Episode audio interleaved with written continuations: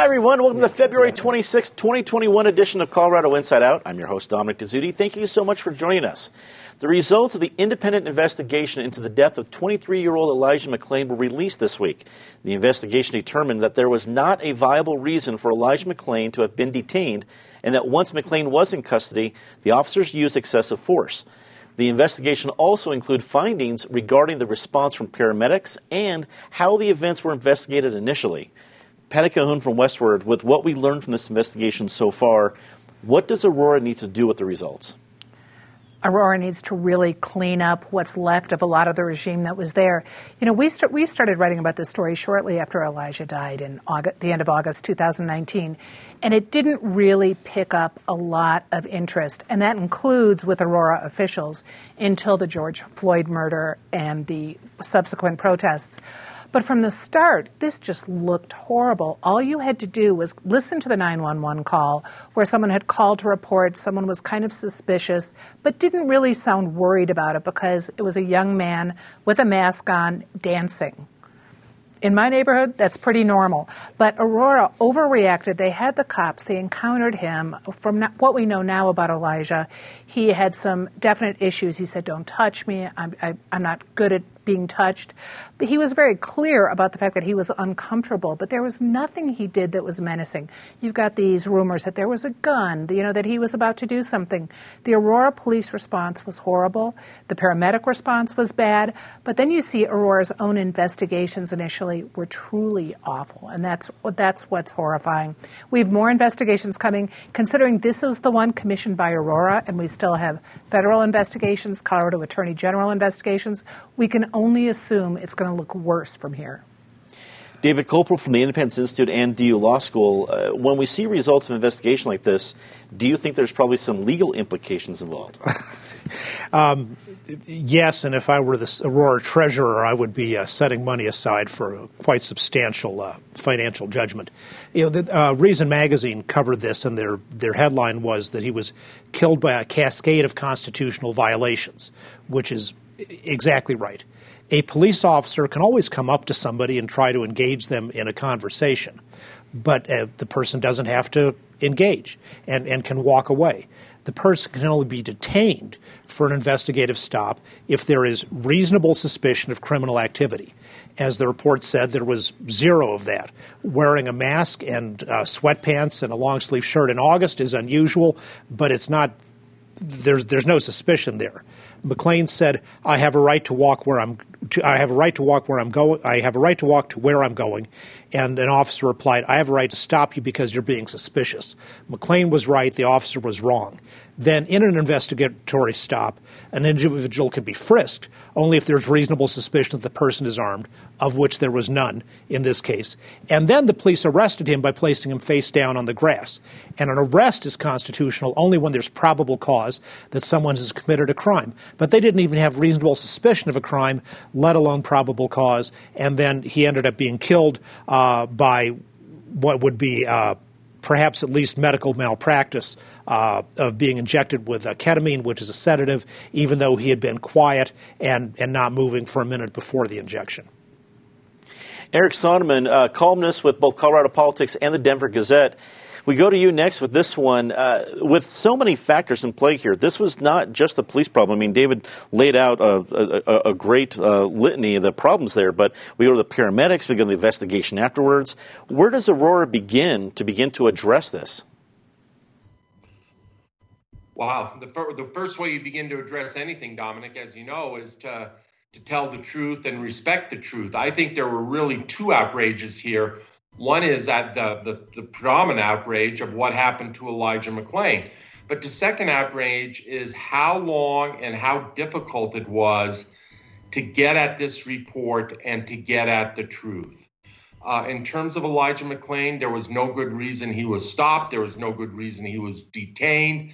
There was no good reason that he should be injected with ketamine. And all of that adds up to that there was no good reason that he wound up dead. Um, this is a long, tragic case. I'm glad we got to this point now. Uh, the Washington Post had an excellent column this past week by one of their main columnists, David Von Drehle. I would commend that to viewers to go check out. uh, on this as a microcosm for what has happened around the country. Uh, may he rest in peace. Marianne Goodland joins us, Chief State House reporter with Colorado Politics. Marianne, do you think there's going to be uh, at least an attempt to respond to some of the issues brought up in this investigation at the state level? I think it's a really good question. Um, the next step, I think, in addition to whatever action that Aurora decides to take, is to watch what Attorney General Phil Weiser does with this. Governor Polis appointed him as a special counsel to look into this. And what, what I have been intrigued by is how these cases are being handled around the nation. The Attorney General of New York, Letitia James, announced a grand jury that she convened refused to indict Rochester, New York police officers for the homicide of Daniel Prude, a black man who was having a mental health crisis. You had a similar situation in Kentucky where the uh, grand jury uh, complained that they weren't really given all the information they needed, and their attorney general, uh, and they and they wound up not returning an indictment here. So the question becomes: If Weiser convenes a grand jury, what is it going to look at? Is it going to look at the police officers who were involved? Um, Polis amended that order that uh, for the special counsel back in November. So will they look at the police officers? Or are they also going to look at charges for the paramedics who, who appear to go overboard on their use of ketamine? Mayor Hancock has announced that Denver police officers will no longer be the first responders for calls related to homelessness, including ones resulting in sweeps. Hancock says that while police will still patrol homeless sweeps, he plans to divert other frontline responsibilities to a team of civilians. Current plans are for the teams to include outreach, behavioral health, and human service workers. David, is this a good call? In, in part. Um, and, and very well reported by Westword, by the way. And all you people who think Westword is just a collection of marijuana ads and sex advice, um, look at their online, which might be sort of true in print, but look, look, look up their daily online reporting, which is, has really gotten quite good. Uh, it, it's a good idea to send a mental health uh, worker for someone who's having a mental health crisis because they've got the skills that, that officers don't. And likewise, if a social worker can help somebody get off the streets, that, that's great. But the new city policy goes much further than that. According to Armando uh, Saldate, who's the head of the, the city's early intervention team, the police will stop responding to, quote, right of way encumbrances, trespassing, and violation of the urban camping ordinance. So, what if somebody's camping on your property? Well, according to what the early intervention team says, they'll go to the site of the complaint, assess the situation, offer services to residents, such as a connection to food stamps, and then they'll follow up with the person who called in the complaint. So they'll say, oh, yeah, the guy is camping on your property. We, we just helped him get some food stamps. What about the rights of the person who lives on that property uh, and their right not to have someone move on to it? Eric, we go to you next. It seems that this is at least attempting to look at the myriad issues that are involved in homelessness. It's not, as you've mentioned many times, it's not one giant monolith of a problem. There's a lot of individual issues here. Is this the right way to go about it? I think it's probably a move in the right direction. Uh, police officers are essential. There can be no doubt about that, but they are not best suited for every circumstance. And in a bunch of these circumstances, mental health professionals, caseworkers, and others are probably best suited to be in the front line. As long as police officers are then in the second or third line, and as David points out, I might use different words, but as David points out, so long as there's no slackening here of enforcement of camping bans and that there's a balance of interests. Yes, there are people who, of necessity, are on the streets. There are also many people who are choosing to be on the streets. And as you pointed out, Dominic, there are myriad reasons why people end up there. But uh, the rights are not all on one side or all on the other side. And the residents of this city and other cities also have a right to the use and enjoyment of their property. So as long as there's not a slackening of enforcement, let's give this a shot. Mariana, anytime I hear an elected official say we're going to uh, improve or increase the resources here, I think about that there's also a price tag involved. So clearly, the city of Denver is going to be spending more here. Uh, is this the right place to be spending more resources? And is, it gonna, is that going to be a problem for Mayor Hancock? I, I, I think Hancock should be applauded for taking a step that has worked very well in other cities and other states. California, Washington State, and Arizona have all done something like this. The problem of, of uh, people who are unhoused camping around the city has just exploded in the last two years. Uh, certainly, with the pandemic, it's made it worse. So I don't I don't know that he had much of a choice, and and he, the city's already getting sued um, by multiple organizations over the way they're handling this. This might be a way of t- turning down the heat on this issue and actually doing something that could at least help uh, those who are unhoused find a way forward. Patty, as David mentioned, you had a lot of reporting at Westword about this. Uh, what are some of the details that we need to know? Well, that you can pick this up in the print edition along with all the sex and pot ads. Conor McCormick-Cavanagh's story is in there. And it's a really good one. He was the first one to really write about this early intervention unit that was introduced back, back in October. It was actually Murphy Robinson, the new head of safety, who worked with Mayor Hancock to come up with this idea. And it's not just that when someone calls 311, you don't need to send a police officer out because there's a tent on the right of way it, if you start early and you have people who know how to intervene and offer help to the one or two people who are camped there, you're not going to suddenly have 20 people camped there or 30 people camped there. So a lot of this was to intervene early before the big homeless encampments pop up, which we've seen have become a major issue around the state, the city this summer, and other places um, around the state too. So it's a smart move. They're moving it out of public safety which Murphy Robinson runs, uh, just to make sure that it does not become a police operation. Police still have to go if there's a suggestion of crime, like drug dealing. They're going to go if they have to do a big sweep. They're going to be there to keep the peace on a sweep. But this is really one for the social workers, for the health workers. And I think the city will be able to do it without really breaking the budget. They'll be able to just juggle. Good. Colorado lawmakers have proposed a ban on the use of American Indian mascots for all schools. If the bill is passed, schools will face a fine of $25,000 for every month the mascot remains. Meanwhile, the proposed Sand Creek Massacre Memorial received its first hearing in front of the Capitol Building Advisory Committee this week. Eric, we start with you on this one. Um, we've seen bills like this one about mascots before, but at least currently, and it's just been proposed, this bill has pretty significant teeth in it. I don't know if that'll last all the way through any sort of proposal, but what do you think of what we've heard this week on this issue? Well, there are really two issues here, Dominic, and they're tied together. There's much to talk about, but I want to get to uh, Marianne, who comes after me, because she's done some excellent reporting on both of these issues for Colorado Politics and the Gazette papers.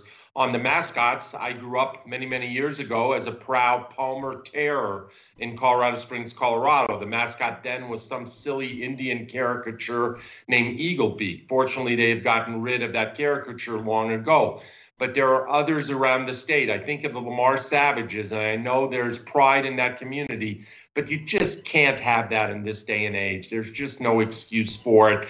I think this bill is probably overdue as long as there are carve outs, uh, perhaps for the Arapahoe Warriors or other schools that have worked out some kind of an arrangement with the tribes affected. Real quickly on the statute. Um, I'm all in favor of honoring the victims of the Sand Creek Memorial. I think the statue that is being designed, proposed, a beautiful statue, a beautiful recollection. The question is where it goes. And I identify with the sentiments of former Governor Bill Owens, of uh, prominent Republican Dick Wadhams, and others, that to put it in that place of honor right outside the west steps of the Capitol, where we just had a Civil War memorial torn down, is not the right place. Put it on the Capitol grounds, but we can't allow mob rule to dictate what goes where, and let's not put it in that particular place outside the west doors. Marianne, as Eric alluded, you've been uh, one of our great reporters on the scene on both of these issues. What do we need to know about what's going on? There was a comment made in the meeting of the Capital Development Committee, which looked at the Sand Creek uh, Memorial yesterday, uh, Thursday, that I found really, really interesting. Um, one of the tribal representatives called what's going on right now a day of reckoning. And so we have the, the mascot bill uh, which has been coming forward for years. Um, this is this is not a new issue. The Sand Creek Memorial, same thing. That's been under consideration since 2016. Uh, and now the Capital Development Committee is going to be in a position in a couple of weeks to make a decision about that site. And, and there is some fair amount of pushback that's coming on this, including I'm hearing rumors of a ballot measure that may go after this whole issue. But there's a third piece on this too, and this has to do with this rather unwieldy name of the Geographic Naming Board. Next month, um, they're going to start looking at proposals that have also been sitting dormant for uh, five, six years now, that have been waiting on action for years to rename certain geographic landmarks in Colorado. The first one on the list is likely to be Mount Evans. And there's at least three or four proposals uh, being floated around for, for that name. So, so it you know it looks like there's this this groundswell of finally wanting to resolve issues that indigenous peoples have been raising in Colorado for a very, very long time. And it will be interesting to see how all this shakes out because all of this runs through the legislature. Patty, uh, Marianne's right. We've been talking about these issues for quite a while in various forms throughout the years. But uh, what's different about this time that we need to know about? That people are actually listening more than they used to. I did the story back when the Sand Creek exhibit opened at History Colorado without consulting the tribes appropriately.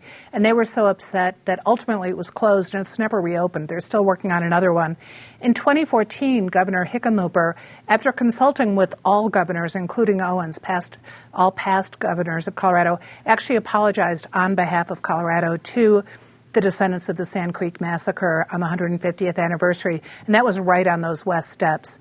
The fact that the toppling of the Civil War statue went down just seemed like convenient in a lot of ways, and also like a reckoning in a lot of ways, that it made it a perfect spot to put the memorial that the tribes have been pushing for for six years. I've been at most of those meetings.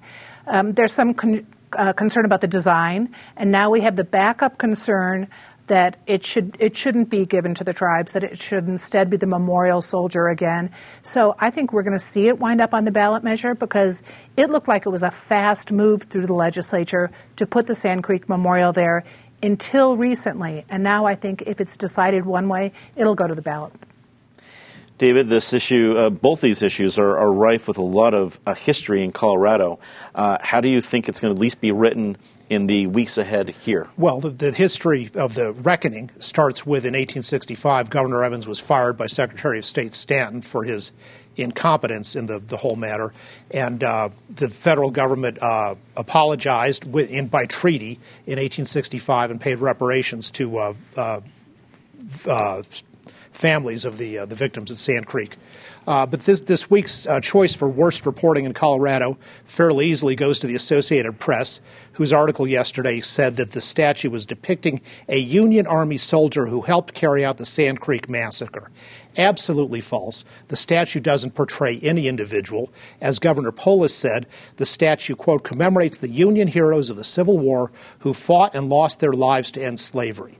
The Colorado Volunteers saved Colorado from Confederate invasion by winning the Battle of Glorieta Pass in New Mexico in March of 1862, and then many of them volunteered to go east, where more of them lost their lives fighting the Confederacy in Kansas, Missouri, and Arkansas. The monument should be restored and it should be returned to its place of honor. The Capitol and the Civic Center have plenty of other good locations for an Indian memorial.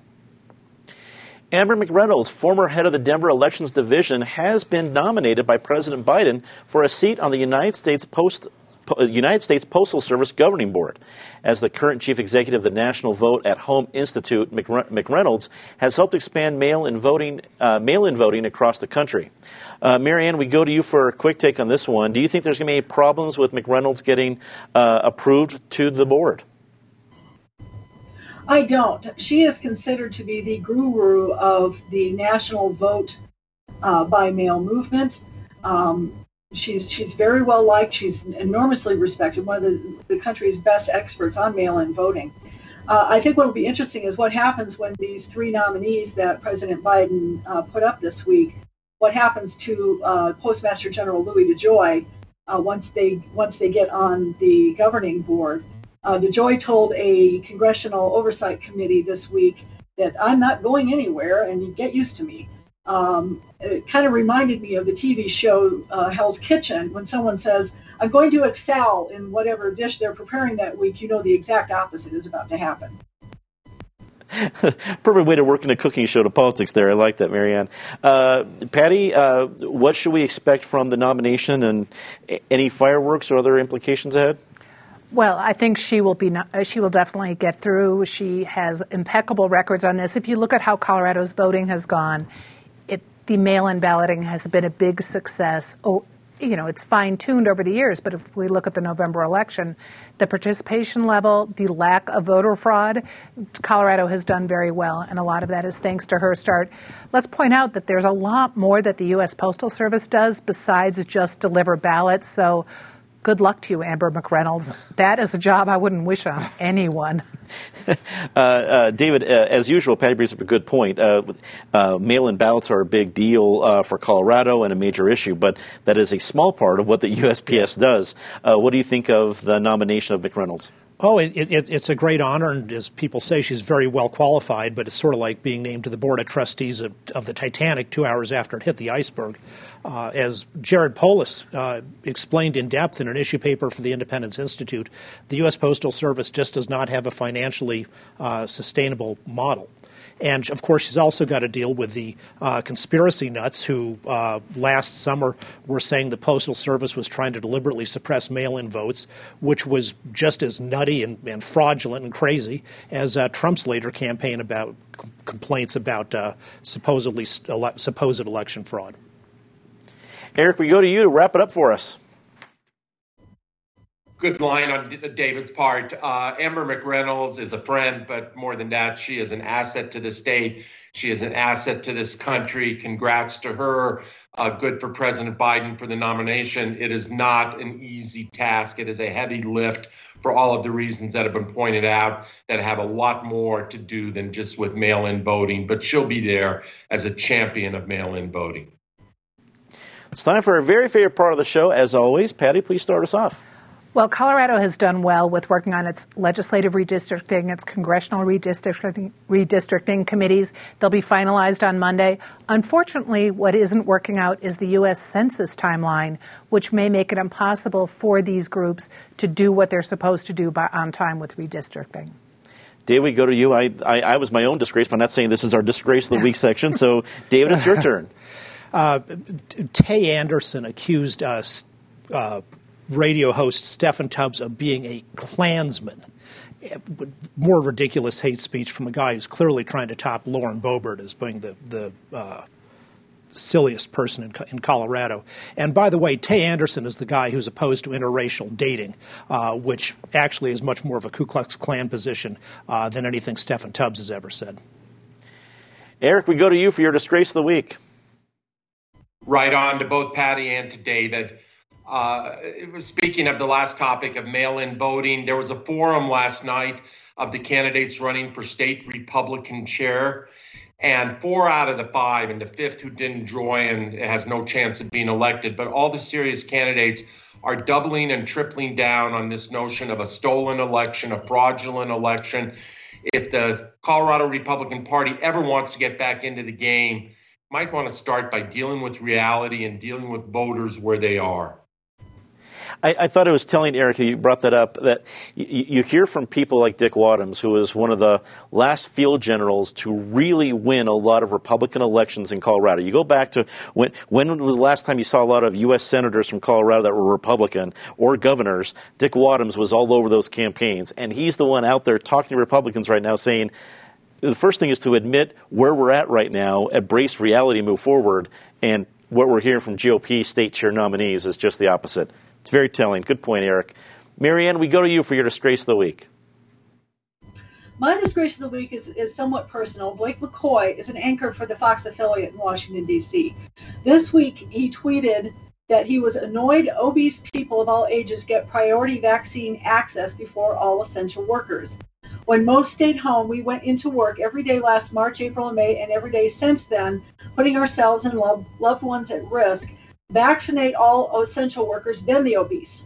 And I got to tell you, I took this one kind of personally. I replied that yes, I'm obese. I haven't missed a day of work during the pandemic, and in fact, I put in a lot of extra hours to keep our readers informed. McCoy later deleted that tweet and posted a very hollow apology, and that got him suspended. I got the vaccine this month, not because of my weight, but because I'm a journalist at the state capitol, and I'm happy to say a darn good one. I would agree with you on that one, Marianne. Well said. Time to say something nice about somebody. Patty? We've talked about voting. Colorado based Dominion Voting Systems, which is now filing suits against everyone who has inc- accused them of having rigged the election. Most recently, the Pillow Kingdom, Mike Lindell. But I have to congratulate, to bring to the sex acts, uh, the porn site that is no longer allowing, allowing their actresses to have pillow fights with my pillows. Taking a stand. David. Marion, by the way, is I think, a great example of a journalist who clearly has left strong personal left leaning policy convictions, uh, but does a good job of writing fair and accurate stories. Uh, the Jewish holiday of Purim began at sundown on Thursday night, and the short synopsis of it is that the uh, people tried to kill all the Jews in the Babylonian Empire, and the Babylonian Jews fought back and uh, won and saved themselves, which is the classic Jewish holiday theme. They tried to kill us they failed. Let's eat. Eric, we go to you. It is a great holiday theme. Uh, Jason Dunn, who just stepped down this week as U.S. Attorney for Colorado, uh, great attorney, a man of integrity who shows that it was possible to be part. It was too rare, but it was possible to be part of Donald Trump's administration and do the right thing and acknowledge the election outcome, leave when it was time to leave, and conduct yourself with integrity and on top of that, today's his 50th birthday. Marianne, you get the last word. A salute to the school districts along the Front Range who decided Thursday should be a snow day instead of a remote learning day. Kids still need to have days when they can be kids. Here, here, long live the snow day. That is indeed all the time we have here for Colorado Inside Out. On behalf of everybody here at PBS 12, I'm Dominic Dezzutti. Thank you so much for watching. Good night.